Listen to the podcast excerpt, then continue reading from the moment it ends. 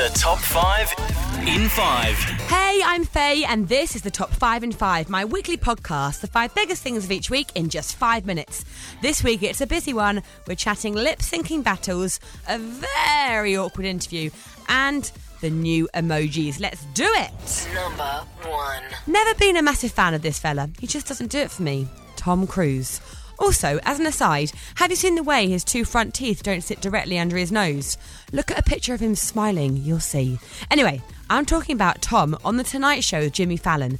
I'll let Jimmy explain what they're going to do. Tom and I are about to have a lip sync battle, okay? And it, it works Okay. like this. We're gonna take turns lip syncing sections of well known songs, each one of us trying to lip sync better than the other. Uh, we don't know which songs the other person's picked, only the person performing knows which song is coming next. This is so ridiculous. Two songs each. I love it. Tom is our uh, honored guest. Why don't you go first? Yes, one of his famous lip sync battles.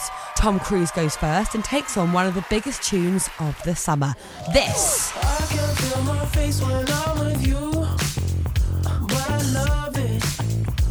I think Cruise does a really quite impressive lip sync to the Weeknd's I Can't Feel My Face. Listen, I'm sorry, I'm getting distracted again. I can't stop looking at his teeth. Please, can someone just Google a picture of him so you can see what I'm talking about? Anyway, I'm going to put the video up on the Top 5 in 5 Twitter for you. You can see what happens at the end.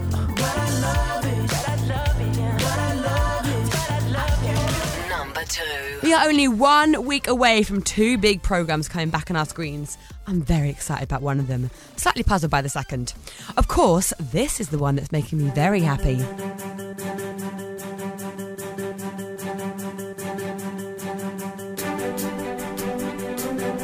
Great British Bake Off is back! Boom! Wednesday marks the return of Paul, Mary, Mel, and Sue. Soggy bottoms are back. Normal people on the street crying over their baps not rising properly oh, are back.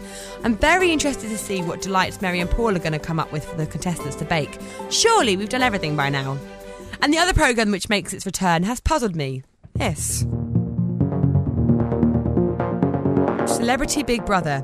Now, I've never been a fan of this kind of thing, but as I'm here, I mean, I'm alive and kicking, so I'm aware of what's going on with it. But this year, America versus Britain? What the hell? Like some sort of weird reality TV version of the Ryder Cup?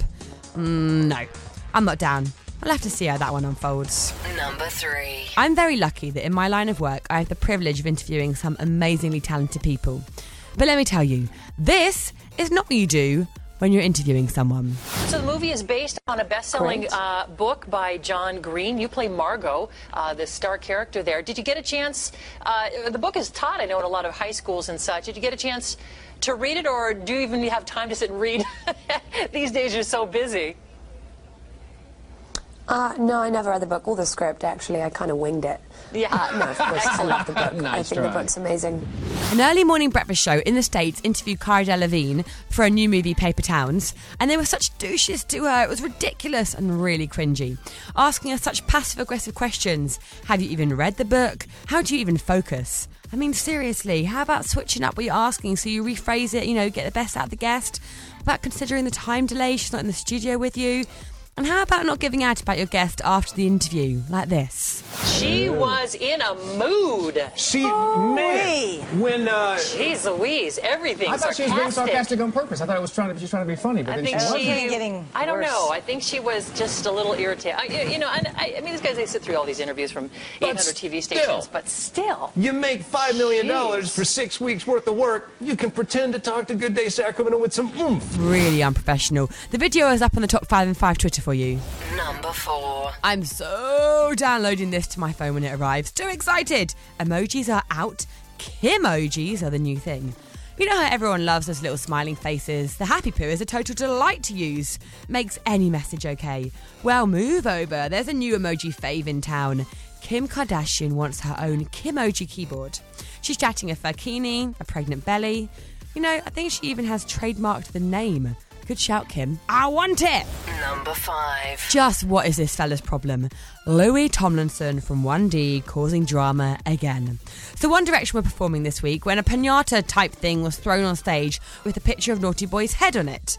Louis just jumps on top of it, totally loses it, on stage. Very unprofessional. Do you think he realised it was Naughty Boy's picture on it? I mean, you'd be hard pushed not to recognise that face, wouldn't you, when you've had so much Twitter beef? Of course, the backstory of this is that when Zayn Malik left the band, he started working with his mate Naughty Boy, and Louis just hasn't been able to control his jealousy since. Talking of Zayn, One Direction dropped their new track this week, completely out of nowhere. First one without Zayn. Listen.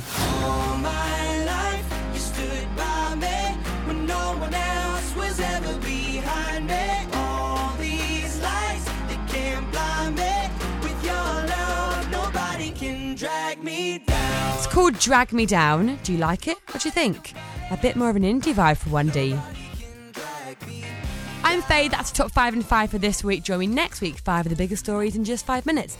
And follow on Instagram and Twitter too. Just search for at top 5 in 5. Bye.